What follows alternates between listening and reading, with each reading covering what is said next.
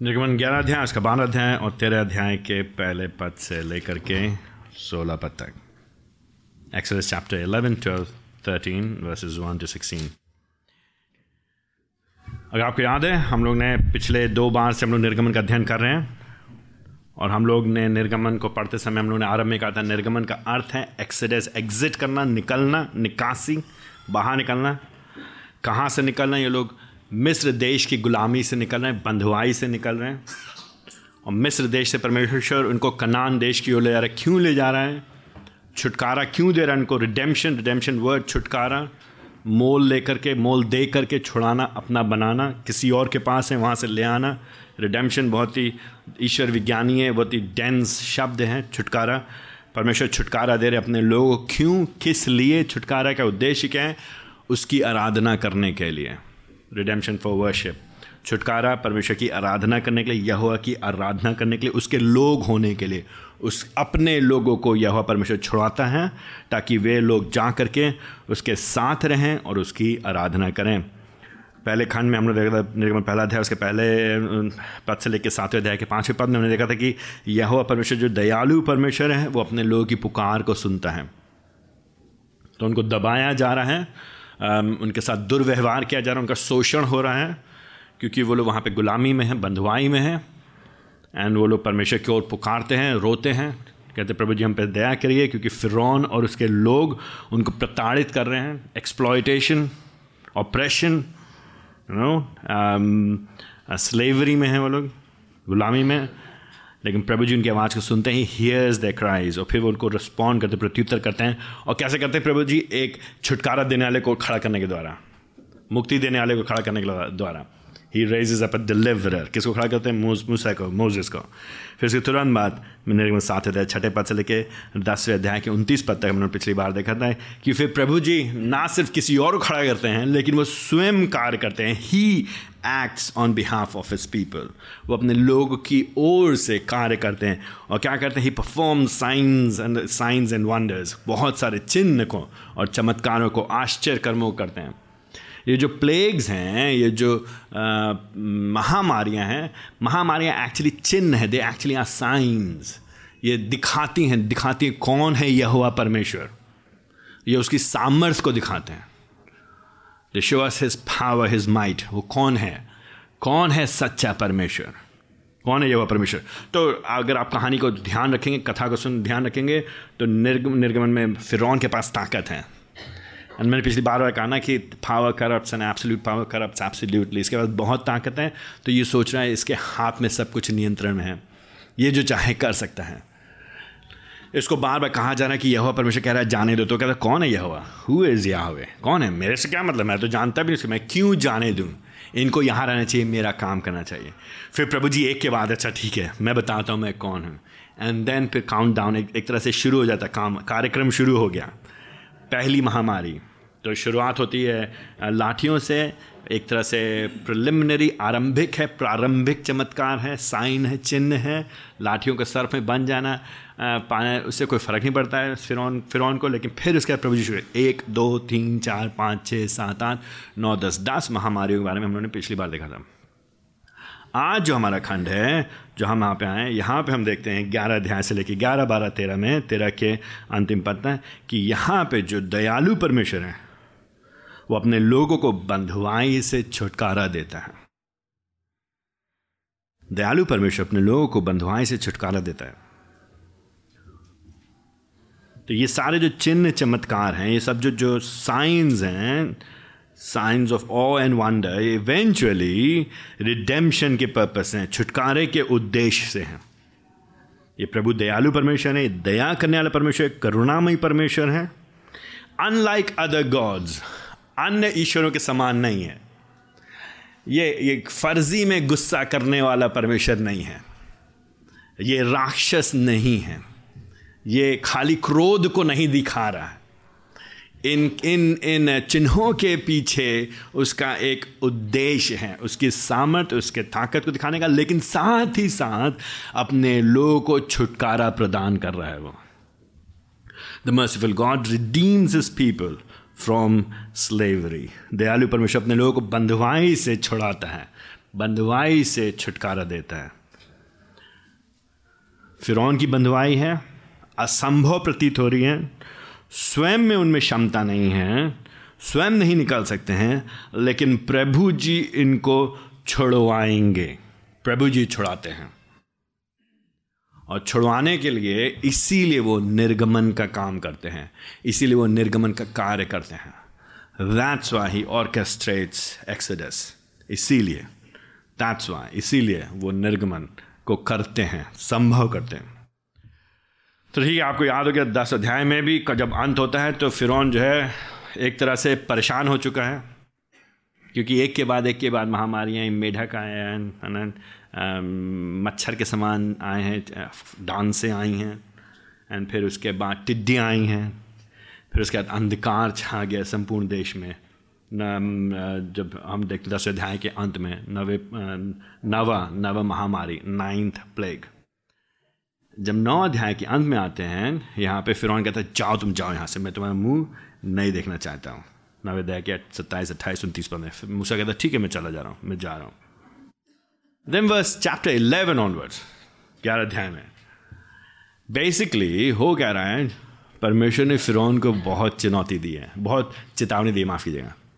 Enough warnings upon warnings upon warnings चुनौती के बाद चेतावनी। चेतावनी के बाद चेतावनी के बाद चेतावनी। आई मीन भाई सुधर जाओ। भाई अभी भी मौका है। भाई अभी भी मौका है। अभी भी मौका है। मैं यह परमेश्वर हूँ। नहीं विश्वास करते ये देखो चमत्कार। आ, नहीं मानेंगे आपकी। मैं यह परमेश्वर हूँ। ये देखो चमत्कार। अच्छा ठीक है अच्छा ठीक है ठीक है मान जाते हैं। अब नहीं मानेंगे। जी सी दैट एक जो पैटर्न है एक जो जो तरीका प्रणाली है एक जो सिस्टम बना लिया उसने अपने दिमाग में। एंड जब हम निर्गमन को पढ़ते हैं जो पिछली बार भी कहा था मैंने एंड um, इसके बारे में हम और भी देख विचार करते हैं जब हम परमेश्वर से दूर रहते हैं जब हम परमेश्वर से दूर रहते हैं जब हम प्रभु को नहीं जानते हैं जो लोग प्रभु से दूर रहते हैं जो लोग प्रभु को नहीं जानते जिनके हृदय में प्रभु ने काम नहीं किया है अनफॉर्चुनेटली दुख की बात यह है कि उनका जीवन और हमारा जीवन जब हम प्रभु को जानते थे, फिर के जीवन से ज़्यादा फ़र्क नहीं होता है। हम लोग क्या करते हैं? परमेश्वर से मोल तोल करने की कोशिश करते हैं। मोल तोल करने की कोशिश करते हैं। एंड ये जो है, फिर अभी भी नहीं समझ पा रहा है कि यह परमेश्वर है कौन। जो उनके सभ्यता में, उनकी सिविलाइजेशन में, जो उनके देवी देवता थे पैंथियन आई मीन लाइक ढेर सारे। ढेरों ढेरों हैं ना जैसे बारह बोला है। थोक के भाव ईश्वर हैं, थोक के भाव देवी देवता हैं। हर चीज़ के अलग अलग अलग अलग देवी देवता हैं। एंड देवी देवताओं क्या किया जाता है कि वो अगर अब इतने देवी देवता हैं तो आप भूले किसी देवी की आराधना करने के लिए, आप भूलिए किसी देवता को खुश करने के लिए, अब वो रुष्ट हो जाएँगे, नाराज़ हो जाएँगे, गुस्सा हो जाएँगे। जब गुस्सा हो जाएँगे तो मुँह फुला लेंगे, मुँह फुला लेंगे तो फिर आपको आशीष नहीं देंगे तो मगा, बारिश का ईश्वर बारिश नहीं देगा। सूर्य देवता सूरज नहीं देंगे यू नो जो भी है। तो आपको क्या करना उनको मनाना पड़ेगा। तो उनको आप मनाएँगे तो ठीक हो जाएँगे। जब ठीक हो जाएँगे, फिर आप वापस जैसे थे वैसे चले जाइए अभी भी फिर मिस्र के देश के लोग और कुछ तरह से इसराइली लोग भी ऐसा ही सोचते हैं कि यह हुआ परमेश्वर भी ऐसे ही हो गया। हो सकता है वो थोड़ा सा रुष्ट हो गया। हो सकता है वो थोड़ा सा बच्चे नहीं बच्चे लोग टैंट्रम्स नहीं फेंकते हैं। गुस्सा नहीं दिखाते हैं, क्रोध दिखाते हैं। नहीं, हम नहीं करेंगे। हो सकता है अपना हल्का सा क्रोध दिखा रहे हैं। ये नहीं समझ पा रहे, नहीं, ये यहुआ परमेश्वर है। इसके हाथों में पड़ना भयानक बात है। इससे मोल तोल मत करो। इसे इसे इसे बार्गेनिंग करने की कोशिश मत करो। इसे मत करो। अरे प्रभु जी अच्छा ठीक है। आप एक काम करिए, नौकरी दिलवा दीजिए, उसके बाद आपके लिए जीऊँगा मैं। अब ए काम करिए, शादी करवा दीजिए, फिर तो प्रभु जी आपकी सेवा करूँगा ही करूँगा मैं। इंक्रीमेंट करवा दीजिए, फिर चर्च में दूँगा पैसा। आई मीन एक एक जो हमारी मानसिकता है, फिरौन के समान है, हम मोल तोल बार बार, प्रभु जी ऐसा करो तो हम ये करेंगे। अच्छा ठीक है अच्छा हम नहीं करोगे तो हम नहीं हम नहीं जाएँगे। प्रभु जी, फ़ायदा नहीं रहा, हम नहीं जाएँगे चर्च, जाइए। इतने सालों से प्रार्थना कर रहे हैं, इतने सालों से प्रार्थना कर रहे हैं, बीमारी जा ही नहीं फ़ायदा क्या प्रभु जी आगे पीछे रहे हैं? कोई प्रॉफिट नहीं मिल रहा है। कोई प्रॉफिट नहीं मिल रहा, हम जा रहे हैं। मोल तोल, है ना बार्गेनिंग करना, सोचते हैं कि हम प्रभु जी को नियंत्रित ऐसा परमेश्वर नहीं बाइबल का परमेश्वर यहुआ परमेश्वर ऐसा नहीं है। यहुआ परमेश्वर जब कह रहा है वो चेतावनी दे रहा है वो मौका दे रहा अवसर दे रहा है वो दया दिखा रहा है कृपा दिखा रहा है उसकी बात को सुनो और पश्चाताप करो और पलटो और जियो और जो वो कहता है वो करो। सो so, फिरौन के पास अवसर है मौका है कि पश्चाताप करने का लेकिन कर क्या रहा है वो? अपनी उद्दंडता में अपनी दुष्टता में अपने विद्रोह में और अधिक कठोर होता चला जा रहा है। विडंबना की बात है, ये ऐसा कई बार हम और आप भी अपने जीवन में ऐसे करते हैं। बजाय इसके कि हम अपने आप को, हम पश्चाताप करें और अपने आप को परमेश्वर के मार्गों पर लेकर के आए, कई बार अब ठीक है हो तो गया, अब क्या करें? नहीं हो सकता हम ऐसे ही हैं, ठीक है, ऐसे ही हैं, ऐसे ही बस। नहीं करेंगे, देखा जाए, देखा जाएगा जब होगा, तब होगा। एंड इस तरह की दुष्टता, अपश्चतापी उदंड हृदय अनरिपेंटेंट रिबेलियस हार्ट्स क्या करेंगे? परमेश्वर के न्याय को और भी अधिक भयानकता के साथ देखेंगे।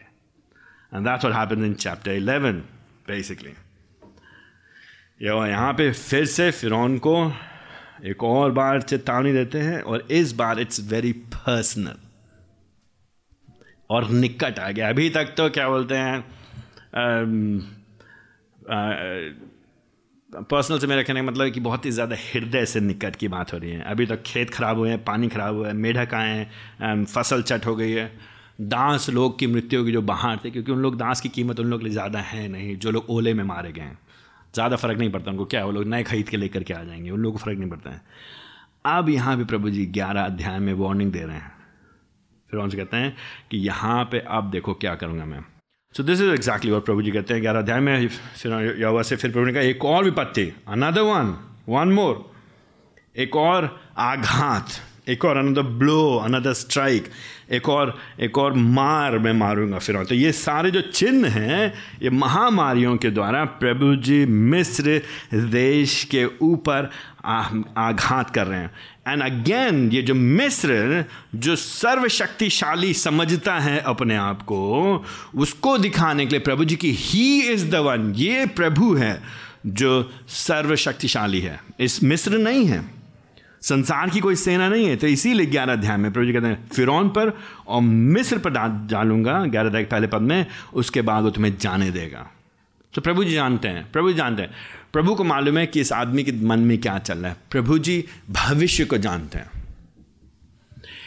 जब आप निर्गमन घटना को पढ़ेंगे यू मास्ट रिमेंबर दिस हम बार बार बोल चुके हैं आपको परमेश्वर, बाइबल का परमेश्वर सर्व सार्वभौमिक परमेश्वर सम प्रभु परमेश्वर है, संपूर्ण संप्रभुता absolute control absolute control over people's hearts people's minds people's life people's destinies संपूर्ण, इस चीज़ को लेकर के हमको आपको भरोसा करना है। कई बार हमको समझ नहीं आता अच्छा नहीं लगता है, अजीब सकता है, ये क्या हो रहा है यहाँ पे? परंतु परमेश्वर नियंत्रण में है किंतु फिरौन जिम्मेदार है, उत्तरदायी है रिस्पॉन्सिबल है। वो स्वयं अपनी इच्छा में होकर के ऐसा कर रहा है। और ये कैसे होता है? ये एक ही सिक्के के दो पहलू हैं। ये एक रेलवे लाइन के दो पटरियाँ दोनों साथ में चलेंगे। गॉड सॉवरिनिटी ह्यूमन रिस्पॉन्सिबिलिटी परमेश्वर की सार्वभौमिकता, संप्रभुता और मानवीय ज़िम्मेदारी।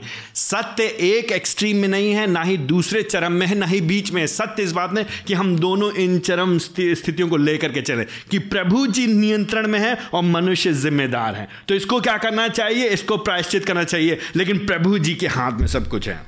इन दोनों को हम अलग नहीं कर सकते हैं। हमारी बुद्धि भ्रष्ट हो जाएगी। हम समझ नहीं पाएँगे संपूर्णता से। यहाँ पे ग्यारह अध्याय में जब प्रभु जी बोलते हैं मूसा से कि देखो आ, ऐसा समय आएगा ये तुमको भगा देगा बस चैप्टर इलेवन वर्स वन देखिए। क्या होगा? जब वहाँ तुम्हें जाने देगा सच में पूरी से तुम्हें भगा देगा। पक जाएँगे लोग इनसे। थक जाएँगे। हार माने कहेंगे बस ठीक है, जाओ। और प्रभु जी पहले ही से बोलते रहे ग्यारह अध्याय के दूसरे पद में, तुम उनसे मांग लेना जो जो तुम्हें चाहिए। ये बात प्रभु जी ने पहले भी कहा था। तीसरे अध्याय में जो तुम्हें भेजूँगा तो तू वो लोग तुमको देंगे। अब यहाँ पे प्रभु जी कह रहे तुम ऐसा करोगे। और फिर चौथे पद से आगे तीसरे पद में प्रभु जी ने क्या किया यहुआ ने उनके हृदयों को, मिस्रियों के हृदयों को नम्र किया। नम्र किया। तो प्रभु जी फिरौन के हृदय को कठोर कर सकते हैं, मिस्रियों के हृदयों को दयालु कर सकते हैं, नम्र कर सकते हैं। प्रभु जी के हाथ में, ग्यारह अध्याय के दसवें पद में देखिए, ग्यारह अध्याय के दसवें पद में। मूसा हिरौन ने फिरौन के सामने ये सब अद्भुत कहा दिखाया फिर भी यहो, यहोवा ने फिरौन के हृदय को कठोर कर दिया। प्रभु जी के हाथ में है, ठीक है? इसी को बारह अध्याय के, उसके छत्तीस पद को देखिए। बारह अध्याय के छत्तीस पद को। यहोवा ने उन लोगों को मिस्रियों की दृष्टि में ऐसा कृपा पात्र बना दिया। तो एक और प्रभु जी यहोवा यहोवा परमेश्वर फिरौन के हृदय कठोर कर रहे हैं। दूसरी ओर मिस्रियों के हृदयों को में दया दे रहे हैं। किसके लिए? अपने लोगों के लिए, अपने लोगों के इस बात को समझ जाइए। यहोवा जो चाहता है, वो करता है। यहोवा जो चाहता है, वो करता है। मौसम को नियंत्रण करता है, टिड्डियों पे नियंत्रण करता है, मेढकों पे नियंत्रण करता है, नियंत्रण करता है, मच्छरों पे नियंत्रण करता है, और फिर रौन के हृदय पे नियंत्रण करता है, मिस्रियों के हृदय पे नियंत्रण करता है। संपूर्ण सृष्टि उसके अधिकार में है। अब ज्ञान अध्याय में क्या प्रभु जी, जो धीरे धीरे जैसे हम अलग अलग साइंस को जब हम देख रहे थे महामारी को देख रहे थे तो शुरू में क्या होता है? जब जैसे पानी, नील नदी का पानी लाल रंग में बन गया तो किसी को पानी नहीं, किसी के पास पानी नहीं है। जब मच्छर आए तो सबके पास मच्छर आए, जब मेढक आए तो सबके पास मेढक आए धीरे धीरे लेकिन जब आगे हम जब बढ़ते चले जाएँगे तो देख धीरे धीरे परमेश्वर क्या करें, भेद करना शुरू कर दे रहे हैं। इसराइलियों के बीच में और गैर इसराइलियों के बीच में। गोशेन देश के बाहर जो लोग हैं, गोशेन में तो इसराइली लोग हैं, गोशेन के बाहर मिस्री लोग, मिस्री और इसराइलियों में प्रभु भेद कर रहे हैं। बाइबल का परमेश्वर आरंभ से अपने लोगों में और अन्य लोगों में भेद करता है। और यह बात पक्षपात की बात नहीं है। यह बात हमारे लिए सौभाग्य की बात है। उसके लोग होना हमारे लिए सौभाग्य की बात है। और हमारे लिए उसके लोग होना, उसके लोग होने में हमें सुरक्षा प्राप्त होती है, मिलती है। देखिए, इसीलिए ग्यारह अध्याय के आगे चौथे पद से आगे मूसा बताता है यह यूँ कह रहा है, वो उसका स्पोक्स पर्सन है, उसकी ओर से बोलने वाला है, प्रवक्ता है परमेश्वर का। प्रभु जी, जो जो मूसा से कहते हैं, वही बात मूसा यहाँ पे ऐसा प्रतीत हो रहा है, अभी भी फिर के सामने वो बात कर रहा है, और वो कह रहा है, यहोवा ने कहा कि मैं मिस्र देश में से बीच में से होकर के निकलूँगा। अब प्रभु जी, अब पूरी मतलब ये ये जो लड़ाई है, अब खुल्लम खुल्ला हो गई है। प्रभु जी कह रहे अब मैं, ठीक है, अभी तक तो मैं ये सब कहता, अब मैं निकलूँगा, अब मैं आऊँगा। वेरी पर्सनल व्यक्तिगत तौर से मैं आऊँगा मैं निकलूँगा और क्या करूँगा और सारे जो पहलौठे हैं वे मारे जाएँगे मिस्रियों के पहलौठे मारे जाएँगे और फिर क्या होगा यहाँ बताया जा रहा हो छठे पद में हाहाकार होगा ऐसा कभी नहीं हुआ है ऑफकोर्स घर में जब मृत्यु होगी पहलौठों को क्यों पहलौठे उनके वंश को चलाने वाले उनके अधिकार को चलाने वाले उनके नाम को बनाए रखने वाले एंड याद है आपको मिस्ट्री लोग क्या करने का प्रयास कर रहे थे फ़िरौन क्या करने का प्रयास कर रहा था? फ़िरौन इसराइलियों के बच्चों को, बेटों को मारने के प्रयास कर रहा है प्रभु जी, आप उसको पलट करके देंगे। जो प्रयास कर रहा था बेटों को मारने का इसराइलियों के, आज स्वयं यहोवा उनके बीच में जाकर के उनके पहलोटों को विनाश करेंगे। ग्यारह अध्याय के सातवें पद में यीशु मसीह परमेश्वर वचन को यहाँ पे क्या बताता है? यहाँ पे बताता है कि ग्यारह, सातवें अध्याय के पद में मैं ये चाहता हूँ कि लोग जान जाए मैं कैसे भेद करता हूँ। मैं भिन्नता करता हूँ, मैं फ़र्क करता हूँ। मेरे लोग मेरे लोग हैं और जो मेरे लोग नहीं हैं, वो मेरे लोग नहीं हैं। My people are my people simple as that though belong to me जो मेरे हैं, वो मेरे हैं। बाइबल का परमेश्वर इस बात से शर्माता है ना is not embarrass about this truth this fact मेरे लोग मेरे लोग हैं, ख़त्म बात। जो मेरे नहीं हैं, जो मेरे विद्रोह में जो मेरे विरोध में जो मेरी आराधना नहीं करते, जो मेरी उपासना नहीं करते हैं, वो मेरे लोग नहीं इस बात को तुम देखो, समझो, जानो। और ये भयानक बात होगी कि हम और आप, हमको हमको और आपको सोचना पड़ेगा कि हम किस श्रेणी में हम परमेश्वर के लोग ही परमेश्वर के लोग नहीं? और ये हमारे लिए भयानक बात होगी अगर हम प्रभु के लोग नहीं होंगे। यहाँ पे ग्यारह अध्याय के सातवें पद के आगे बढ़ते हुए आठवें अध्याय में आधे पद में पॉलो मूसा मूसा यहाँ पे बोलता है ये बातें बताता है और फिर वहाँ से फिर के सामने से क्रोध में निकल जाता है। पहली बार हम यहाँ पे देख रहे हैं।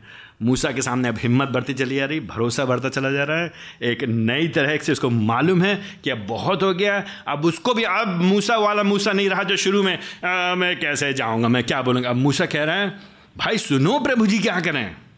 तुम्हारे समझ में नहीं आ रहा है। अभी भी प्रभु जी कह रहे हैं, अभी भी पश्चाताप कर लो, अभी भी पलट जाओ, लेकिन मुझे मालूम तुम करोगे नहीं। इसीलिए वहाँ पे हताशा में, निराशा में, क्रोध में अपने अपने अपने उस सबको छोड़ करके वहाँ पे आठवें पद में छोड़ करके वो निकल आता है। तभी नौ पद में यह हुआ क्या कहते हैं मुझसे से? ग्यारह अध्याय के नौ में जस्ट नोटिस दिस नैरेटिव वृतांत को जिस तरह से लेखक लिख रहा है, ये कहानी बताने का तरीका मूसा हैरान है खिसिया गया, परेशान हो रहा क्या? है किस तरह का आदमी भाई? ये क्या हो गया? इसने देखा है, बर्बाद होता जा रहा है, लुटा चला जा रहा है, देश बर्बाद राजा है, इसको चिंता नहीं है अपने लोगों की। नवे पद में प्रभु जी कहते ग्यारह नौ पद में कि, भाई, वो तुम्हारे सुनेगा नहीं? क्यों सुनेगा तुम्हारे पद में नौ पद में? वो इसलिए नहीं सुनेगा, क्योंकि अभी भी मुझे और काम करने हैं। मुझे अभी भी अपने पराक्रम को दिखाना है। अभी कुछ बाकी है। अब क्या बाकी भाई?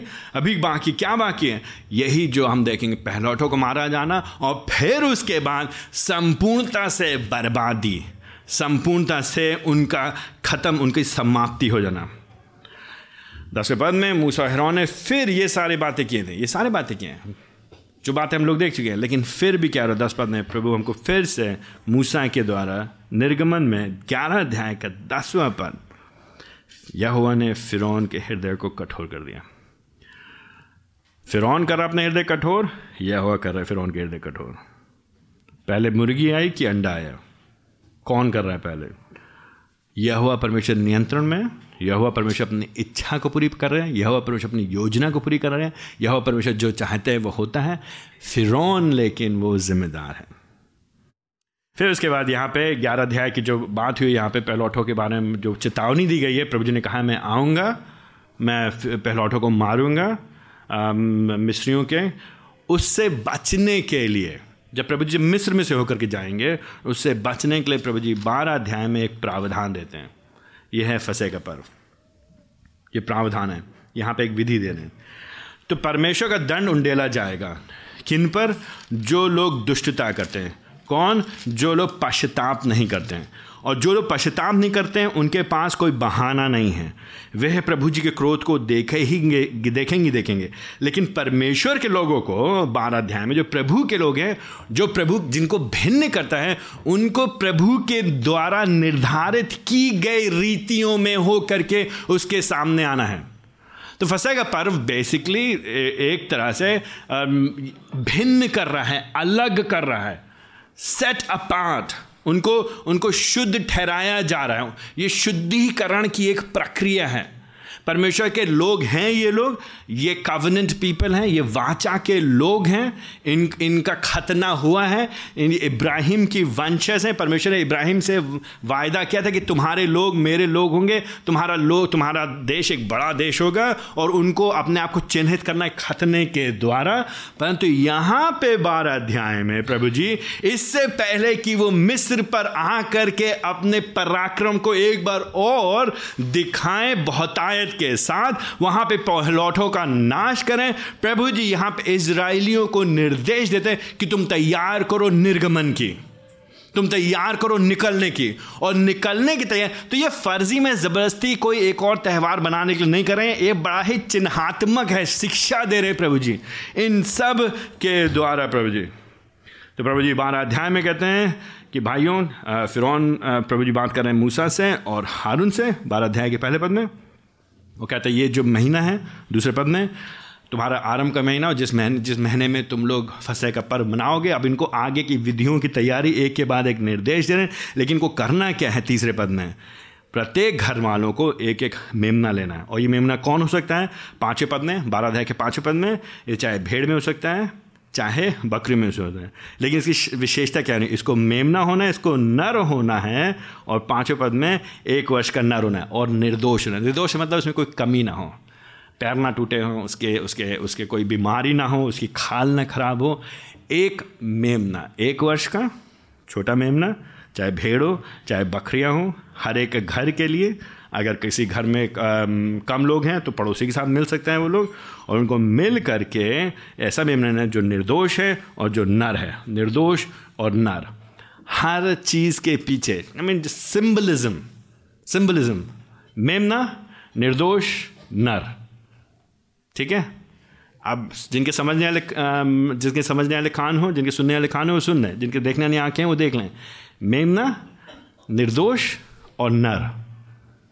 मादा भी हो सकती थी राइट लेकिन नहीं। मेमना, निर्दोष, निष्पाप, निष्कलंक, शुद्ध, जिसमें कमी नहीं है, और उसको नर होना ज़रूरी है, पुरुष होना ज़रूरी है। क्यों? क्यों? क्योंकि आपको मालूम है आगे क्या होगा। फिर उसके बाद, इसी बात को आगे करते हुए, छठे पद में इसराइल की मंडली के सब लोग, मंडली कॉन्ग्रीगेशन लोग, आगे चल के यही शब्द एक्लेसिया चर्च के लिए इस्तेमाल किया जाएगा, आगे चल के। तो सेम चीज़ नहीं है, लेकिन उसी से मिलते जुलते हैं। तो मंडली इसराइल के लोग, सब लोग कॉन्ग्रीगेशन सब जमा होंगे और शाम के समय, गोधली के समय शाम जाती है, जब सूरज ढल जाता है, लेकिन हल्की हल्की रोशनी हो जाती है, उस समय जब बहुत सुंदर सा हल्की सी रोशनी होती है, उस समय क्या करना है? मेमने को क्या करना है? छठे पद में वध करना है। आने वाला कौन है? यह आने वाला है। किसके ऊपर? मिस के ऊपर। क्या करने के लिए? अपना क्रोध उंडेलने के लिए। लेकिन इससे पहले यह आके अपना क्रोध उंडेले क्या करना है? सबको एक मेमने को लेना है। और मेमने को लेके क्या करना है? उसका वध करना है। इससे पहले यह अपना क्रोध उंडेले उसे क्रोध से बचने के लिए किसी के बलिदान की आवश्यकता है। किसी के बलिदान की लोगों के बदले में उनकी जगह पर। कई बार लोग बोलते हैं, जो सब्सटीट्यूट की बात है, उनकी जगह पे, उनके स्थान पे स्थानपन की जो शिक्षा है, वो पुराने नियम नहीं थे यहाँ पे है, देखिए फंसे के पर में। यहाँ पे। तो तुम्हारे, तुम उनको वध करना, अब वध करने से उसको मारा जाएगा, उसका खून निकलेगा। खून जीवन जीवन, लहू, जीवन को दर्शाता है। लहू का बहाया जाना आवश्यक है। और फिर उसके बलिदान करने के बाद उसको क्या करना सातवें पद में उसको अपने घरों पे सामने लगा देना। तो चौखट पे चारों ओर कर देना। तो ऑब्वियसली तो चाहे तुम्हारा झोपड़ी हो तो झोपड़ी पर लगा देना, तुम्हारा घर जहाँ पे तुम रहते हो वहाँ लगा देना, जहाँ पे तुम्हारे जानवर होंगे वहाँ पे लगा देना। जहाँ जहाँ द्वार है, दिखाने के लिए कि जो कोई इसके अंदर है, वो सुरक्षित है। क्यों सुरक्षित है? लहू में ताकत नहीं है। लहू नहीं है, ये लहू दिखा रहा है, दर्शा रहा है कि यह लोग प्रभु पे भरोसा कर रहे हैं। प्रभु ने जो विधि ठहराई है, उस पर भरोसा कर रहे हैं। जो प्रभु ने जो जो जो जो रास्ता दिया है, जो विकल्प उनको बताया है, जो तरीका जो बताया है, उस पर भरोसा करते हुए प्रभु के बताए हुए मार्ग पे चलने तैयार है और इनका भरोसा स्वयं के ऊपर नहीं। ये उन्हें अच्छा ठीक है, आएगा, यह हुआ तो आएगा तो देखा जाएगा, क्या होगा? नहीं, प्रभु जी, आपने क्या वो जान जब परमेश्वर ये निर्देश दे रहा है तो कुछ गंभीरता है इसमें। तो ये लोग इन इन चौखट पे लगाएँगे और साथ ही साथ आठवें पद में ये लोग इसको खाएँगे, भून करके खाएँगे। और कड़वे साग पात के साथ बिट हर्ब्स पुराने में उनको याद दिलाने के लिए, शायद चिन्हात्मक रीति से, उनका जीवन कितना कड़वा रहा है मिस्र देश में। और ये विधि फिर हमेशा तक के लिए चलती है। और बाय द वे आज भी इसराइली लोग करते हैं ऐसा। आज भी इसराइली लोग ऐसा करते हैं। तो कड़वा कड़वाहट दिखाने के लिए उनका जीवन कड़वा रहे, कड़वा साग पात खाएँगे और मांस को भूनेंगे, भून करके खाएँगे। गैर अन्य जातियों के समान नहीं, मिस्रियों के समान नहीं या दूसरे दूसरे लोगों के समान नहीं, जो लोग कई बार अपने देवी देवताओं के सामने बलिदान चढ़ाते थे और फिर ऐसे कच्चा या खून को खाते थे, पीते थे। ये उनकी अक्सर, अभी भी जानते लोग बलि चढ़ाते हैं, लोग बड़ी, बलि चढ़ाने के बाद या तो खून पीते हैं, या खून से अध पका जो भी होगा उसको खाने की कोशिश करते हैं। यह परमेश्वर कहते हैं, ये सब के चक्कर में ना पड़ो। तुमको गैर इसराइलियों के समान कार्य नहीं करने, मूर्ति पूजकों के समान कार्य नहीं करने फेगन्स के समान काम नहीं करने। तुम फ़र्क हो, तुम भिन्न हो, तुम इसको संपूर्ण से भूनोगे और भून करके खाओगे। और लेकिन ये खाने के लिए नहीं है केवल तुम्हारे, ये नहीं कि तुम इसको चलाते रहोगे, ये चिन्हात्मक तौर से समझाने के लिए कि तुम भरोसा कर रहे हो इसके ऊपर। ये प्रावधान कर रहा है तुम्हारे लिए, ये सुरक्षा प्रदान कर रहा है। और ये केवल आज के लिए तो जितना खा सकते खाओ, बाकी तुम उसको नाश कर देना। जला देना संपूर्णता को। यही बात दसवें और ग्यारह पद में कहा जा रहा है। लेकिन ग्यारह पद में जब खाओगे तो आराम से नहीं कहो, ये पार्टी नहीं हो रही है ये। यहाँ पे बैठ करके मौज नहीं कर रहे हैं। नहीं, ये स्मरण जाए कुछ भयंकर होने वाला, जल्दी करो, जल्दी खाओ जल्दी खाओ। तो भूना भी यहाँ पे, ये रोस्टेड नहीं चल रहा है यहाँ पे। भूना ज़रूर है, लेकिन भूनो भूनो, जल्दी भूनो और जल्दी जल्दी खाओ। और कड़वे साग पात, कड़वे हर्ब्स कड़वे चीज़ों के साथ खाओ। भुना हुआ, जल्दी खाओ, पूरा खाओ और कड़वा चीज़ों के साथ मिल करके खाओ। ग्यारह बंद देखें, ऐसे खाना। कमर बाँध के, बेल्ट बाँध करके, कुछ लोग ने खाना खाने, बेल्ट खोल लें आराम से बैठिए। नहीं, आराम से खोलने के लिए नहीं है, जूते पहन करके और लाठी ले करके खड़े होके खाओ। मानो कि तुम अभी निकलने वाले हो। अभी निकले नहीं हैं। अभी निकले नहीं हैं। ये सब यह इनसे कहते तुम्हें ऐसा करना होगा। एंड जब वो ऐसा करेंगे, उस रात को तो वो अपना भरोसा यह परमेश्वर के दिखाएँगे कि प्रभु जी करेगा। कैन यू थिंक अबाउट ये सोचिए, जो पड़ोसी मिस्री लोग क्या हो गया इन लोग को? क्या कर रहे हैं ये लोग? शाम के टाइम अभी ये लोग क्या है बकरा सब लोग लेकर के आए हैं, सब लोग लेकर के सब भून रहे हैं इसको, मारा है, फिर अपने दरवाजे पर लगा, ये क्या चीज़ कर रहे हैं ये लोग? जादू टोना कर रहे हैं, क्या कर रहे हैं? इनके अंदर क्या हो गया? दिमाग खराब हो गया। और सारे सारे इसराइली लोग, सबके सब पूरे गोशेन देश में ऐसा हो रहा है। और सब लोग ये खा भी रहे हैं, आराम से नहीं खा रहे हैं, खड़े होकर खा रहे हैं, करना क्या चाहते हैं? प्रभु जी ये कह रहे हैं, क्यों? क्योंकि ग्यारह पद फिर से, मैं एंड नोटिस ध्यान दीजिए, जब खंड को पढ़िए, मैं मैं मैं मैं मैं। आई मीन आप बोल, मैंने पिछली बार बोला, आप बोलिए मैं और मैं बोलूँ मैं तो फिर हम लोग बकरी के समान सुनाई देंगे, मैं मैं मैं। अच्छा नहीं होगा, अच्छी बात नहीं है। लेकिन जब यहुआ परमेश्वर बोलता है मैं तो हम और भी अधिक विस्मय से भर जाते हैं। प्रभु जी काम कर रहे हैं, व्यक्तिगत तौर से कर रहे हैं। उनको हल्के में मत लेना। यह परमेश्वर, यह संसार का मालिक है। बारह पद में मिस्र देश को, मैं से होकर निकलूँगा। मैं और मैं मारूँगा। प्रभु जी करेंगे अपने हाथों से। यह परमेश्वर के हाथों में पड़ना भयानक बात है। जब हम उसकी सच्चाई देख लेते हैं, जब हम उसके बारे में देख लेते हम जानते हैं प्रभु जी महान है, पवित्र है, सामर्थ्य है, आश्चर्य कर्म करने वाला परमेश्वर है, जीवित है, सच्चा परमेश्वर, उसके जैसा कोई नहीं है, अद्भुत है। उसके बाद भी फिर भी हम बार बार उसी काम को करते रहते हैं। फिर भी बार बार जब हम संसार में वापस चले फिर भी जब हम बार बार नकारते हैं प्रभु को, फिर भी हम जब बार बार प्रभु से दूर जाते हैं तो हमारा और आपका क्या हश्र होगा? प्रभु यहोवा के हाथों में पड़ना भयंकर बात है। Look at verse twelve I mean ये ये जब पद पढ़ते हो, आपको आपको कांपना चाहिए, डरना चाहिए फियर प्रभु जी कह रहे हैं, मैं क्या करूँगा? मिस्र देश के सब मनुष्य, पशु और सब देवताओं को दंड दूँगा। जिनकी वो लोग आराधना करते हैं, जिनकी वो पूजा करते हैं, सोचते हैं इनसे इनको सुरक्षा मिलेगी, सोचते हैं इनसे इनको समृद्धि मिलेगी, सोचते हैं इनके पीछे चलेंगे तो कल्याण हो जाएगा। प्रभु जी कह रहे हैं तुम तो जाओगे जाओगे, तुम्हारे जानवर भी मरेंगे और तुम्हारे ईश्वर भी जाएँगे। हाथ के बनाए हुए ईश्वरों के पीछे जब हम सुरक्षा पाने का प्रयास करते तो प्रभु जी उनके साथ, हमको तो उनके साथ बर्बाद कर देंगे। जब हम सोचते हैं, अगर हमारे अच्छा एजुकेशन होगी अच्छा करियर होगा अच्छा पति मिल जाएगा, अच्छी पत्नी मिल जाएगी, समाज में अच्छा नाम होगा, बहुत बड़ा मकान होगा। जब हम इन चीज़ों में अपनी सुरक्षा पाने का प्रयास करते हैं, जब हम इन चीज़ों को अपना देवता मानते हैं, जब हम सोचते हैं कि ये है हमको खुशी देंगे, ये है हमको सुरक्षा प्रदान करेंगे, ये हमको जीवन में अर्थ देंगे, और जब हम इनके पीछे भागते हैं तो प्रभु जी, हमको तो बर्बाद करेंगे, साथ में इनके ऊपर भी बर्बादी आएगी। परमेश्वर यहोवा को जानने के बाद, देखने के बाद, उससे पलटना, उससे फिरना भयंकर बात है। प्रभु जी, लेकिन दयालु परमेश्वर हैं। परमेश्वर अपनी सामर्थ्य को प्रदर्शन करेंगे, दिखाएँगे, लेकिन इनडिस्क्रिमिनेटली नहीं। ऐसा नहीं कि मतलब ऐसा नहीं कि ओले बरसात ही तो बरसात ही सबके ऊपर। नहीं, चुन करके। अच्छा ये मेरा है, ये ठीक है। ये मेरी है, ये ठीक है। ये मेरा नहीं है, ये बर्बाद होगा। ये मरा नहीं है, इसका विनाश होगा। थिंक अबाउट दैट अगर हम और आप प्रभु के ना हो, उस दिन की रात के बारे में आप सोचिए, विचारने का प्रयास करिए। तेरा पद में प्रभु जी कह रहे हैं, जहाँ जहाँ लहू तुम्हारे निमित्त ठहरेगा, जहाँ जहाँ लहू है, जहाँ जहाँ लहू है, अब इससे ज़्यादा क्लियर सिंबलिज्म नहीं है। अब इससे ज़्यादा और स्पष्ट चिन्ह नहीं पाएँगे पुराने नियम में। जहाँ जहाँ लहू होगा, वो बच जाएगा। जहाँ जहाँ लहू नहीं होगा, वो नहीं बचेगा। और क्या चाहिए आपको समझने के लिए?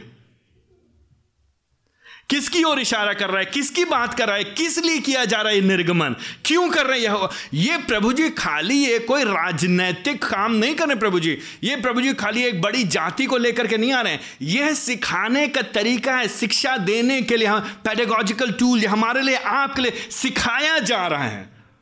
हमको आपको समझाया जा रहा है। लुक एट दिस रिडेम्पशन इस छुटकारे को देखो। इस इस इस, इसको देखो। यह लोग को देखो। कुछ नहीं थे ये लोग। कुछ नहीं है। कुछ ये अपने आप में शून्य है। इनकी कोई ताकत नहीं है। इनकी कोई क्षमता नहीं है। इनका कोई रखवाला नहीं है। इनकी कोई चिंता नहीं करता। इनको कोई पूछने वाला नहीं। इनके वोट से कोई फ़र्क नहीं पड़ेगा। ये वोट बैंक नहीं है भैया। इनके कहने से सभा सद सड़क भी नहीं बनाएँगे। गली की नाली भी नहीं ठीक कराएँगे। इनकी कुछ हैसियत नहीं है। ये कुछ नहीं है, लेकिन ये है प्रभु के लोग। क्योंकि ये प्रभु के लोग हैं तो इसलिए प्रभु जी उनकी ओर से खड़ा होगा और उनकी ओर से सामर्थ्य के काम करेगा, उनकी ओर से अपनी ताकत का प्रदर्शन करेगा और उनको बचाएगा। और उनके उनके जो शत्रु हैं, जो उनके जो दुश्मन हैं, जो उनके विरोध में वे नाश किए जाएँगे। तेरा पद में, जब मैं मिस्र देश को मारूँगा तो विपत्ति तुम पे ना पड़ेगी। जिसी दात अनुग्रहकारी परमेश्वर, दयालु परमेश्वर, कृपालु परमेश्वर। हमको बचाएगा वो, अपने लोग बचाएगा। लेकिन द की इज़ जो मुख्य बातें हैं, क्या हम और आप उसके लोग हैं? हम पे उसकी, उसके, उसकी विपत्ति ना पड़ेगी और तुम नाश नहीं होगे। तो करना क्या तुम? तो तुम उसको स्मृति दिवस, तुम इसको स्मरण करना, मेमोरियल, हर साल याद करना। प्रभु जी ने ऐसा किया था। किसके लिए चौदह पद के अंत में यहाँ पे लिखा है? तुम तुम उसे यहुआ के लिए पर करके मनाना यहुआ के लिए। मूसा के लिए नहीं, मूसा के लिए नहीं, स्वतंत्रता संग्रामियों के लिए नहीं। यहाँ पे जो स्वतंत्रता प्राप्त की जा रही है, मूसा और हारून की वजह से नहीं। तो इसलिए मूसा और हारून की गाथाएँ नहीं गाई जाएँगी। आगे चल के अगले, हम जब देखेंगे, आगे चल के जो मूसा गीत हैं तो आप यहुआ मेन कैरेक्टर जो मेन चरित्र, जो मुख्य चरित्र, जो मुख्य हीरो जो मुख्य नायक, सब कुछ का जो महिमा पाने वाला है जिस हर चीज़ में बड़ाई बड़ाई किसको मिलनी? यहुआ कौन ये बात हम और आप समझ जाएँगे तो हमारा जीवन बदल जाएगा। अभी भी हम लोग क्या कहते हैं, हम अभी भी हम ऐसे जीते हैं जैसे मानो हम अपना जीवन चला रहे हैं। मैं अपने बच्चों को संभालता हूँ, मैं अपने परिवार को संभालता हूँ, मैं नौकरी करता हूँ, मेरे पास घर है, मेरे पास पैसा है, मेरे पास समाज में रुतबा है, लोग मेरी सुनते हैं, मैंने ऐसा किया, मैंने ऐसा किया, मैंने ऐसा किया और हम भूल जाते हैं यह परमेश्वर है जो हर एक बात के पीछे है। और आराधना, स्तुति, प्रशंसा अगर हमको देनी है तो किसको देना चाहिए?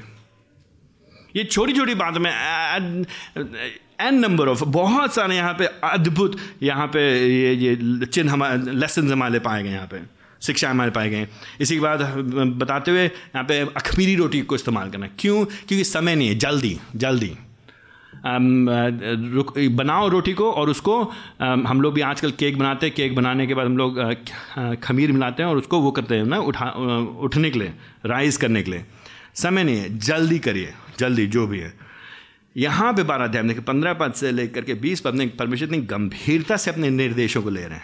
इतनी गंभीरता से। कोई बड़ी बात नहीं, खमीर अखमीर से कोई बड़ी बात नहीं, ऐसा तो है नहीं कि कोई बहुत कोई बहुत बड़ा ये डायनामाइट रखा, घर में बम रखा है, या कोई जहर है कुछ। लेकिन ये सिर्फ़ बात की बात है। यहोवा परमेश्वर ने जो कह दिया, उसको करना चाहिए। अगर यहोवा परमेश्वर ने कुछ कहा है तो उसे करो। अगर तुम नहीं करोगे तो तुम मरोगे। पंद्रह पद से बीस पद नहीं। अगर कोई ऐसा करता व्यक्ति खमीरी से खिलवाड़ करता है। जो कहा गया तुम नहीं कर रहे हो तो उसका नाश हुआ जाना चाहिए। प्रभु जी नहीं जब हम परमेश्वर के निर्देशों के अनुसार नहीं चलते हैं जीते हैं तो मानो हम आम, हमारे अंदर परमेश्वर के प्रति धन्यवाद की भावना नहीं है कृतज्ञता की भावना नहीं और जो पर, परमेश्वर बाइबल का परमेश्वर अकृतज्ञ लोगों से अकृतज्ञ लोगों से घृणा करता है। जो दैट परमेश्वर बाइबल परमेश्वर, अकृतज्ञ लोगों से। कुड़कुड़ाना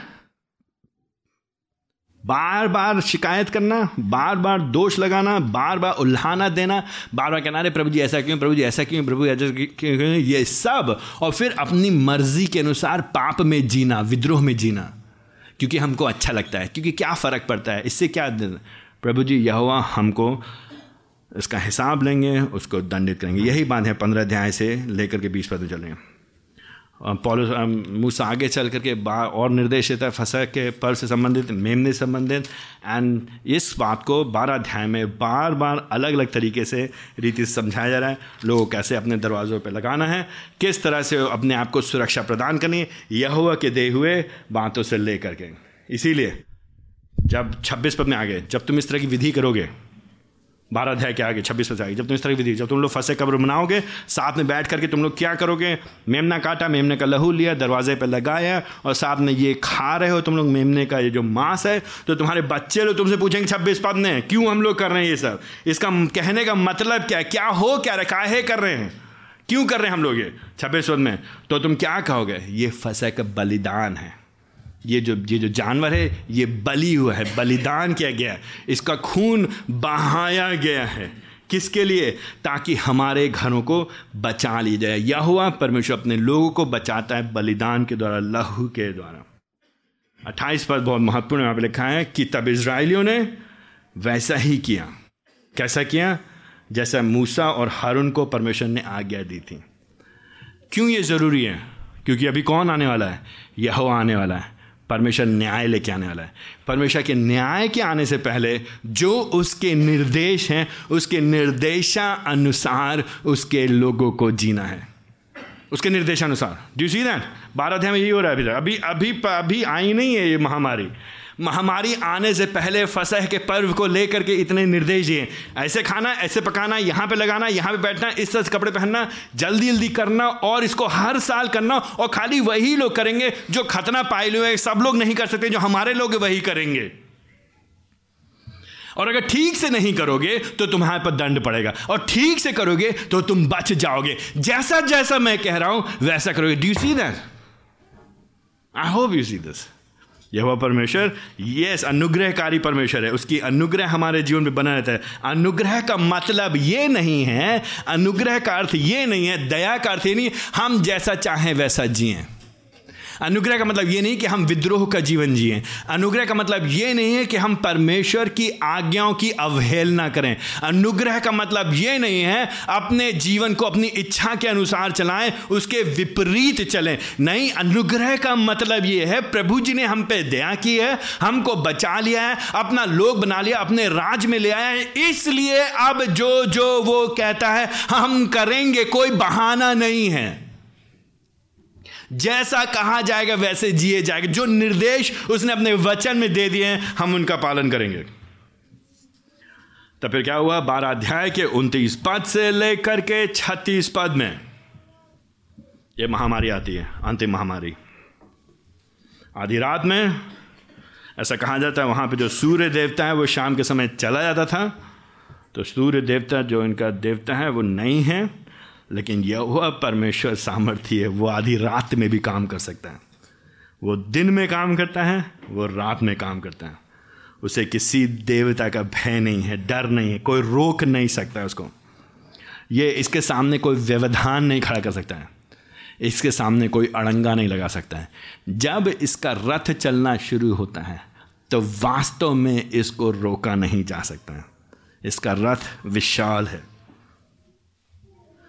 Verse twenty nine verse twenty nine chapter twelve आधी रात में सिंहासन से रहने वाले फिरौन के पहलौठे से लेकर के सबसे ऊँचा राइट और फिर कैद में पड़ा हुआ पहलौठे जो बंदी गृह में जो पड़ा है, जिसने चोरी किया है या गलत काम किया है, उसका पहलौठा चाहे उच्च श्रेणी का हो, चाहे निम्न श्रेणी का हो, चाहे उच्च वर्ग का हो, चाहे निम्न वर्ग का हो डजेंट मैटर जो यहुआ का नहीं है।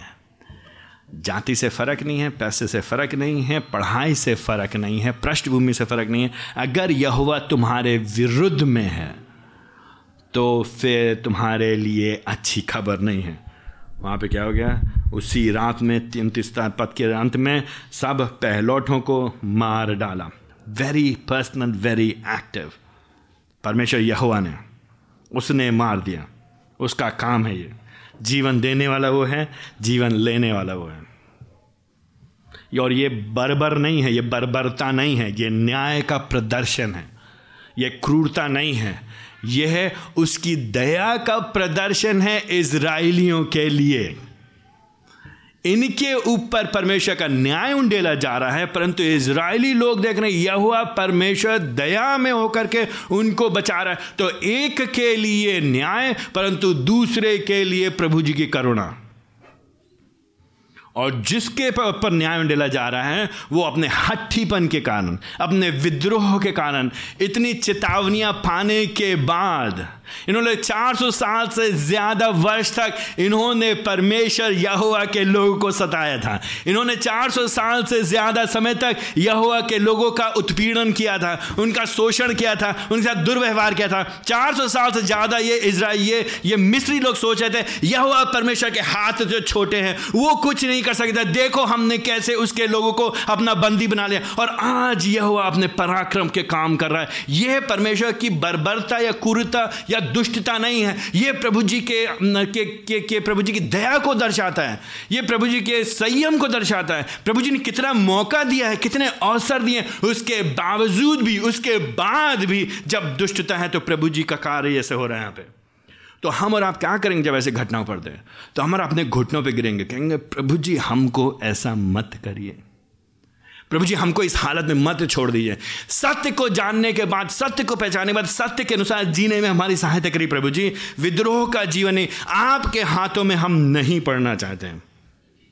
डी दिन फाइनली क्या हुआ? एक बड़ा हाहाकार मचा। ऑब्वियसली जब पहलौठे मारे जाएँगे, जो मुख्य, जो, जब अपने घर में जब ऐसी बात आएगी, और उसी राहत इकतीस पद में कहते, तुम जाओ अब यहाँ पे देख रहे हैं, इकतीस ने एकदम से मूसे ने बुलाया, रात में ही कहा, उसी में, अभी प्रभु जी ने काम किया है, अभी अभी, उसी समय कहते हैं, तुम उठो उठो, जाओ, आराधना करो, लेते जाओ और मुझे भी आशीर्वाद दे दो। जब तक प्रभु जी दया दिखाते रहे, तब नहीं समझ आया। अब अब क्या कह रहा अच्छा ठीक है, जाओ तुम। और यहाँ भी जाते जाते वो दिखाने की कोशिश कर रहा है कि वो कह रहा है, तुम जाओ। वो ये नहीं कह रहा है एक बार भी। फिर यहाँ पे एक बार भी नहीं कह रहा है, तुम्हारा यह हुआ परमेश्वर पराक्रमी है, उसके कारण मैं तुम्हें जाने दे रहा हूँ। मैं तुम्हें रोक के नहीं सकता। मेरे हाथ में कुछ है नहीं, मैंने देख लिया, मैं समझ गया हूँ। तुम्हारा यह हुआ परमेश्वर महान है, सामर्थ्य ऐसा कहीं नहीं फिर कहता है। कहीं भी यहाँ पे फिर के मुँह से हम पश्चाताप की भाषा नहीं देखते फिर क्या कह रहा है? जाओ जाओ भाई, जाओ, बस बहुत हो गया अच्छा ठीक है, जाओ। तुम जाओ, उठो तुरंत। सामान लो अपना, अपने घर वालों को लो, अपने जानवरों को लो, अपनी गाड़ी लो, अपना जो भी है पैसा लेना, जाओ जितनी जल्दी निकल जाओ। और बाय दबे जाते जाते हमारे लिए प्रार्थना करते चले जाना। पता नहीं क्या, कैसी प्रार्थना है तुम्हारी, लेकिन कर देना प्रार्थना हमारे लिए। बत्तीस पद में। ऑन द अदर हैंड तैंतीस पद में, मिस्री लोग भी, मिस्री लोग भी। Not own just the king केवल फिर नहीं फिर के साथ के लोग। लुक एट दिस एटीट्यूड उन लोग के हृदय को देखिए। जब यह ने इतना पराक्रम का काम किया है तो प्रत्युत्तर क्या होना चाहिए? प्रत्युत्तर क्या होना चाहिए? खिसियाना? मन मार करके? हृदय पे पत्थर रख करके? क्या करना चाहिए? यहाँ पे क्या करते तैतीस ने अरे तुम जाओ भैया, तुम लोग जाओ तैतीस ने जल्दी जाओ। अरे जितनी तेज़ी से हो सके सुबह की गाड़ी, तुरंत जाओ, अभी जाओ। ट्रेन मिले, बस मिले, कार मिले, जाओ तुम लोग, जाओ। क्यों तैतीस ने क्योंकि तुम अगर रहोगे यहाँ पे हम सब मर जाएँगे। दुख की बात है ना? अब ध्यान यहाँ पे दुख की बात है इजंट इट प्रत्युत्तर क्या होना चाहिए था इसराइल मिस्रियों का? क्या प्रत्युत्तर मिस्रियों का? क्या कहना चाहिए था उन्हें? हम और आप हम और आप इसी सर, इसी तरह से कई बार व्यवहार करते नहीं करते हैं? सच को जान लेंगे सच को जानने के बाद भी जब प्रभु जी हमसे बर्ताव करेंगे व्यवहार करेंगे तो हम क्या करें हम लोग खिसिया जाएँगे इरिटेट हो जाएँगे गुस्सा हो जाएँगे। और लेकिन अपने पापों को पा, को अंगीकार नहीं करेंगे। इनको करना क्या? था इनको सिर्फ़ ये कहना था हे यहोवा परमेश्वर, हमने आपके विरुद्ध में पाप किया, हम पे क्षमा, हमको क्षमा करिए, हम पे दया करिए। यही करना था ना इनको? यह विलंब से कोप करने वाला परमेश्वर है, लेकिन वो दयालु परमेश्वर है। बाइबल का परमेश्वर दयालु परमेश्वर, अगर ये लोग क्षमा मांगे, पश्चाताप करें तो यह परमेश्वर उन पर दया करेगा। लेकिन क्या है इनका जीवन? क्या है? कठोरता में, दुष्टता में। तो प्रभु जी ने कहा, ठीक है ठीक है, तुम्हारे पैर लौटे गए, तुम्हारे बर्बादी हुई, और अब जो कुछ तुम्हारे पास बचा है जो कुछ भी बचा है। पैंतीस पद से ले करके छत्तीस पद में। जाओ, इसराइल कहने प्रभु जाओ, तुम ले लो उनसे तो उन्होंने क्या किया? इमेजिन इमेजिन वहाँ पे रात ने इनके घर वाले, घर, हर एक घर में कोई ना कोई मरा होगा, कोई ना कोई पैलौठा, जिस जिस घर में पैलौठे हैं, वहाँ पे पैलौठा मरा है। रोना पीटना हो रहेगा लोग अब मिट्टी की तैयारी करेंगे समझ में नहीं आ रहा लोग क्या करें। उसी बीच में उनके पड़ोसी लोग आते हैं, इसराइली लोग। भाई, हम लोग जा रहे हैं। हाँ हमको मालूम जा रहे हो, जल्दी जाओ। तुम्हारी वजह से सब रहा अच्छा सोना चांदी दे दिए अपना। कुछ है आपके पास? घर में क्या है आपके? लॉकर में क्या रखा है? हाँ ठीक है तुम जल्दी लो और जल्दी जाओ। थर्टी सिक्स छत्तीस पर जब ऐसे ही किया उनको कृपा पात्र चुना है बना दिया।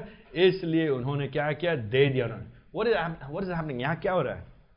जो 400 साढ़े चार सौ लगभग चार सौ तीस साल जो उन्होंने इनके साथ एक्सप्लॉयटेशन किया जो इनके साथ शोषण किया है उसका एक एक इवन भौतिक रीति से प्रभु जी इनको भरपाई दे रहे हैं।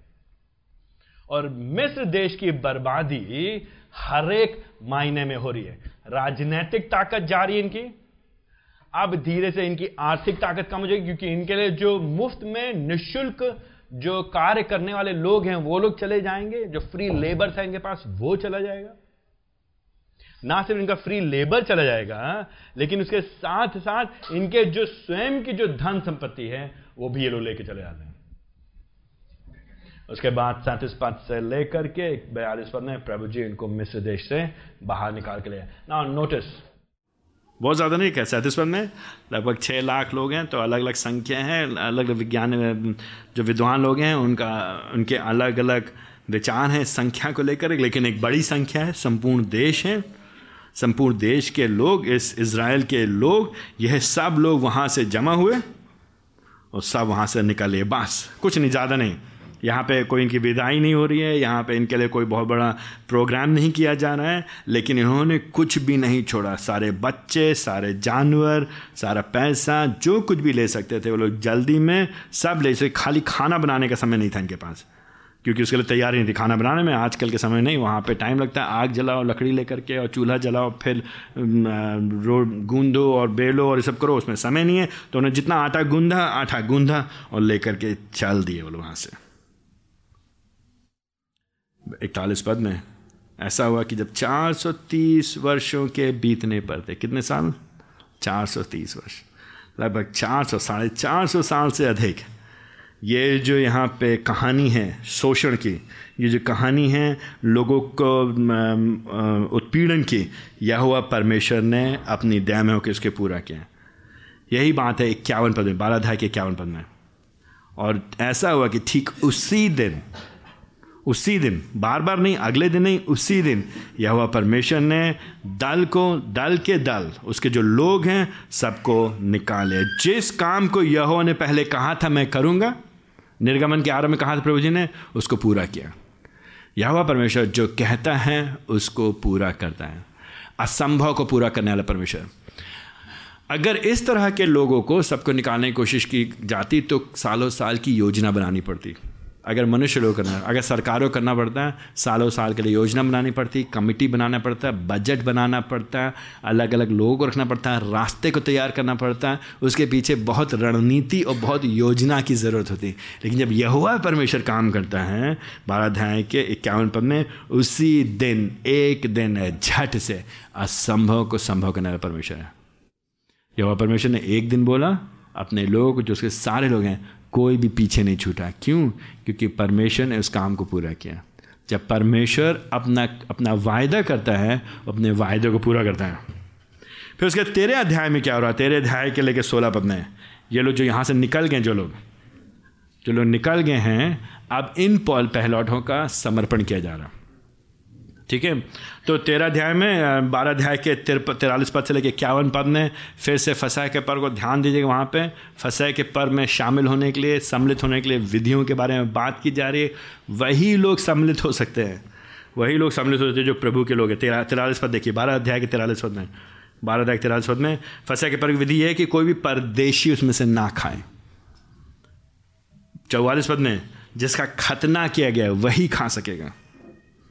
और क्या चीज़ खाना है? जो मांस जो खा रहे हैं लोग छियालीस में देखिए पैंतालीस में प्रवासी और मजदूर उसे ना खाने पाएँ। जो बाहर के लोग हैं, जो मजदूर, जो तुम्हारे नहीं हैं, जो अलग लोग हैं, वो ना खाना पाएँ। तो जो प्रभु के लोग हैं, प्रभु के लोग ही फंसे हैं के पर्व को स्मरण करते हुए मनाएँगे। प्रभु के लोग ही। और क्या खाना है छियालीस पद में? घर में खाया जाएगा। बाहर मत ले आना। एंड छियालीस पद के अंत में देखिए, छियालीस पद के अंत में, उसकी हड्डी ना तोड़ना। सी दैट जो मेमना होगा, उसकी तुम क्या नहीं करना?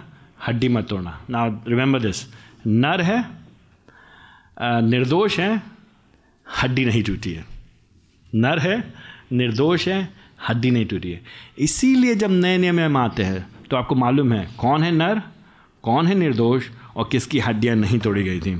फिर उसके बाद तेरह अध्याय में जो यहाँ पे पहले पद से लेकर के जो सोलह पद में हैं, यहाँ पे एक विधि फसह के पर्व से हमसे जुड़ी हुई विधि है। यहाँ पे ये दिखाया जा रहा है कि जो यहुआ के जो लोग हैं, वो लोग अलग हैं। तेरा अध्याय के इसके पहले पद में, प्रत्येक पहलौटे मेरे लिए पवित्र ठहराना सैंक्टिफाई अलग करना, उनको सेट अपार्ट कर देना। वो प्रभु के लोग, जो प्रभु के जन हैं, प्रभु के जन संसार के लोगों से अलग हैं। और यहाँ पे अलग हैं, क्योंकि जो गर्व का पहला फल है जो प्रभु जे, प्रभु सब आशीषों को देने वाला है, वो हर आशीषों का स्रोत वो है, प्रदान करने वाला वो है। तो उसकी उसकी दया को स्मरण करते हुए कृतज्ञता में, धन्यवाद के रूप में जो पहला है, चाहे पैसे हो, चाहे खेती हो, चाहे जानवर हो, चाहे तुम्हारे परिवार में हो, उन सबको प्रभु के लिए कर देना, उनको अल्लाह कर देना। और ये कर रहे हो, तुम कब कर रहे हो? फसे को मनाते हुए फसे को पर्व मनाते हुए हर साल, और तीन पद में फिर से फिर से तीन पद में फिर से। क्यों तुम जब करोगे तो अपने आप को याद दिलाना, स्मरण, और बाइबल का परमेश्वर बार बार इस बात पर ज़ोर देता है। क्या याद देता है? क्या ज़ोर देता है? स्मरण करो, याद करो याद करो। क्या याद करो? प्रभु ने क्या किया? Look at verse verse three स्मरण रखना, दासत्व के घर से तुम निकाल के आए हो। किसने निकाला? है यहोवा ने ही अपने बाहुबल से। किसने निकाला है? यहुआ ने।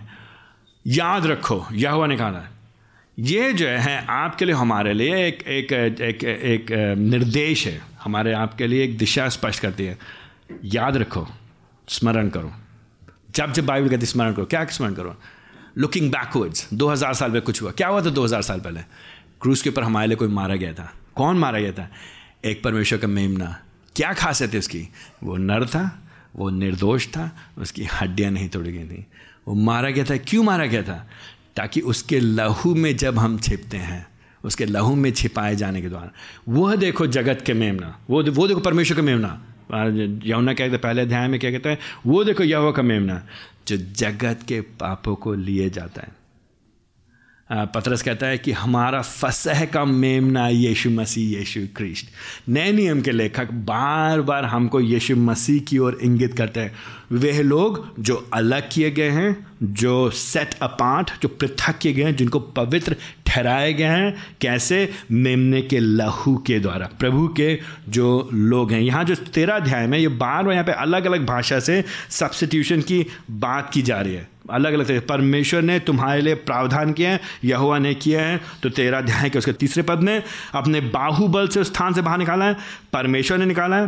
पाँचवें पद में वो तुम्हें देश में पहुंचाएगा प्रभु जी करेगा। आठवें पद में यहुआ ने जो कुछ किया है, इस कारण हम इसको मनाते हैं। याद रखें प्रभु जी ने किया प्रभु जी ने किया कि याद, हम लोग हम लोग अभी प्रभु की भेज, भोज, प्रभु की मेज में शामिल होते क्यों याद, शामिल होते हैं? हम लोग याद करते प्रभु ने क्या किया है। हम स्मरण कर रहे थे, हम लोग याद करते बार बार याद करते हैं। हम उसको मनाते हैं।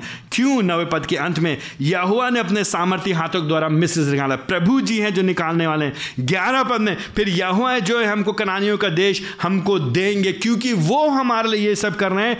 इसलिए हमको क्या करना है? अपने प्रथम फल को, अपने पहलौठों को, अपने जो प्रभु जी ने हमको दिया उनको हमको दे देना, उनके हाथों में प्रभु जी को समर्पित कर देना है। यहाँ पे पहलौठों को समर्पित किया जाए। जब नए नए हमें हम आएँगे, हम और आप प्रभु के पहलौठे बन जाते हैं, हम सब के सब।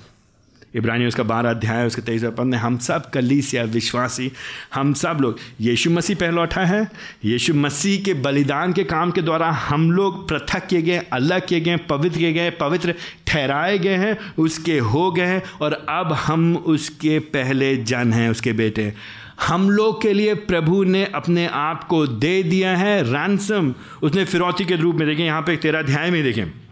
तेरह अध्याय में तो जानवरों के बारे में बात करते हुए चलते हुए यहाँ पे बात चल रही है कि अगर तुम्हारे पास कोई तेरह अध्याय के, तेरह पद में देखिए, गधे के बारे में बात करते हैं। विचित्र खंड है यहाँ पे, गधे के बारे में बात हो रही है। गधे के पहलौठे को क्या करना है? मेमना दे के छुड़ाना है। ऐसा प्रतीत होता है कि वहाँ पर गधा इसराइली सॉरी, मिस्री जानवर है, जो कि बोझ उठाने के लिए उपयोग किया जाता है। लेकिन लेकिन जूश लॉज इसराइली यहूदी इसराइली नियमों के अनुसार अशुद्ध जानवर है लेकिन उसको उपयोग करने के लिए ये लोग उसके बदले में उसकी जगह पर एक मेमना दे के छुड़ा सकते हैं। अगर मेमना नहीं देना मांगते तेरा पद में तो उसको उस ग, उस गधे को मार देना है। देखिए तेरा पद में परंतु उसके गर्दन को तोड़ देना है। और अपने पहलौटों को तुम लोग फिरौती देकर छुड़ाओगे। अपने जो तुम्हारे पहलौटे हैं, वे सब प्रभु के हैं, उनको छुड़ाना चाहते हो तो उनके लिए फिरौती दो। उसके बारे में गिनती, उसके अट्ठारह अध्याय में वर्णन किया गया है, उसकी प्रक्रिया दी गई है। पंद्रह पद के अंत में फिर से लिखा है पे, पशुओं के पहलौठों को यवा के लिए बलि करता हूँ और अपने पहलौठों को फिरौती दे करके छुड़ा लेता हूँ। उनके बदले में कुछ चुकाना है, देना है, प्रभु को देना है और उसको दे करके छुड़ाना है। ये सब चीज़ें हमको आगे चल के मरकुस का दसवें अध्याय, उसके पैंतालीस पद में याद रहते यीशु मसीह जगत में बहुतों की फिरौती के लिए आ गया। यह सब चीज़ें सोलह पद के अंत में, ताकि हम स्मरण कर सकें यह हुआ अपनी सामर्थ्य हाथों से हमको छुड़ा करके लेकर के आया। तो इस कहानी में इस घटना में क्या हो रहा है? एक मुख्य बात, एक मुख्य बात। यह हुआ आशय कर्म करता है, महान कामों करता है, अपने लोगों को छुड़ाने के लिए निर्गमन का काम उसने किया है बंधुआई से छुड़ाने के लिए। लेकिन नए नियम में आकर के हम लोग बार बार इसको पूरा होते हुए देखते हैं, यीशु मसीह के द्वारा। पहला क्रम क्रंथ उसका पाँच अध्याय उसके सातवें पद में, यीशु मसीह वो हमारा फसह का मेमना है। लुक यहुन्ना उसका पहला अध्याय, उसका उनतीस पद में, छत्तीस पद में, यीशु मसीह वो परमेश्वर का मेमना है जो जगत के पापों को लेके जाता है।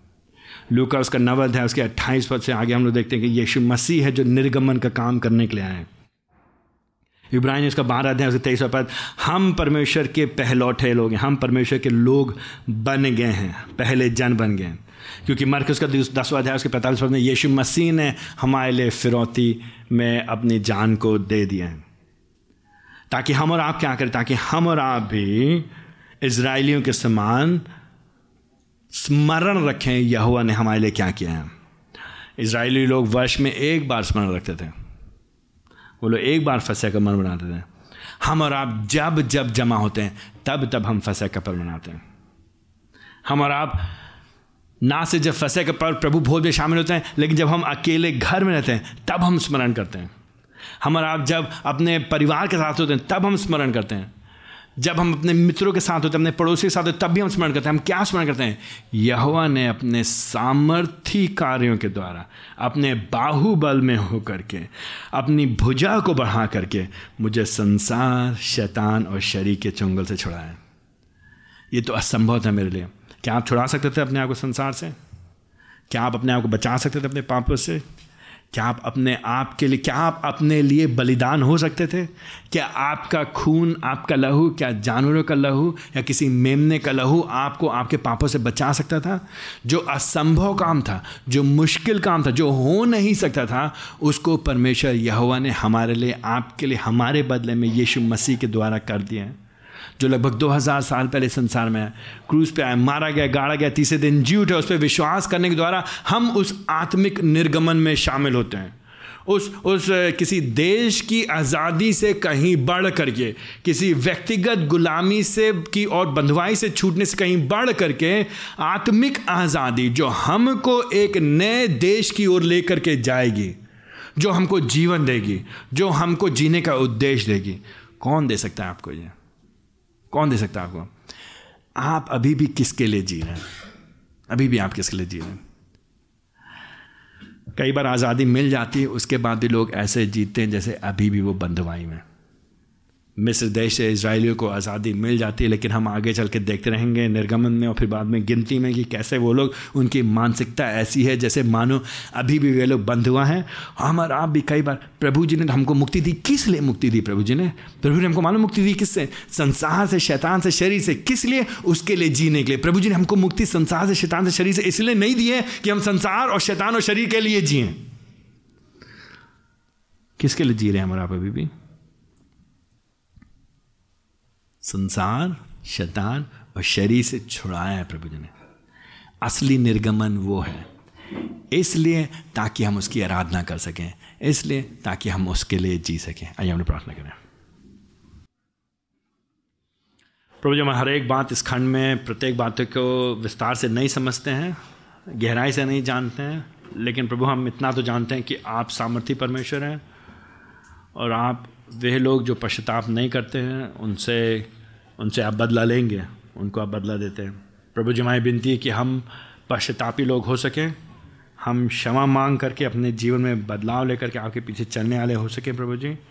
प्रभु जी, हम आपकी आराधना करने वाले हो सकें, हमको दुष्टता से और ढीठता से बचाइए, प्रभु जी। हम प्रभु जी, आपके लिए जीने वाले हो सकें। प्रभु जी, हमारे जीवनों से आपको महिमा मिले। यह हमारी प्रार्थना है। यीशु मसीह के नाम से मांगते हैं। आमीन।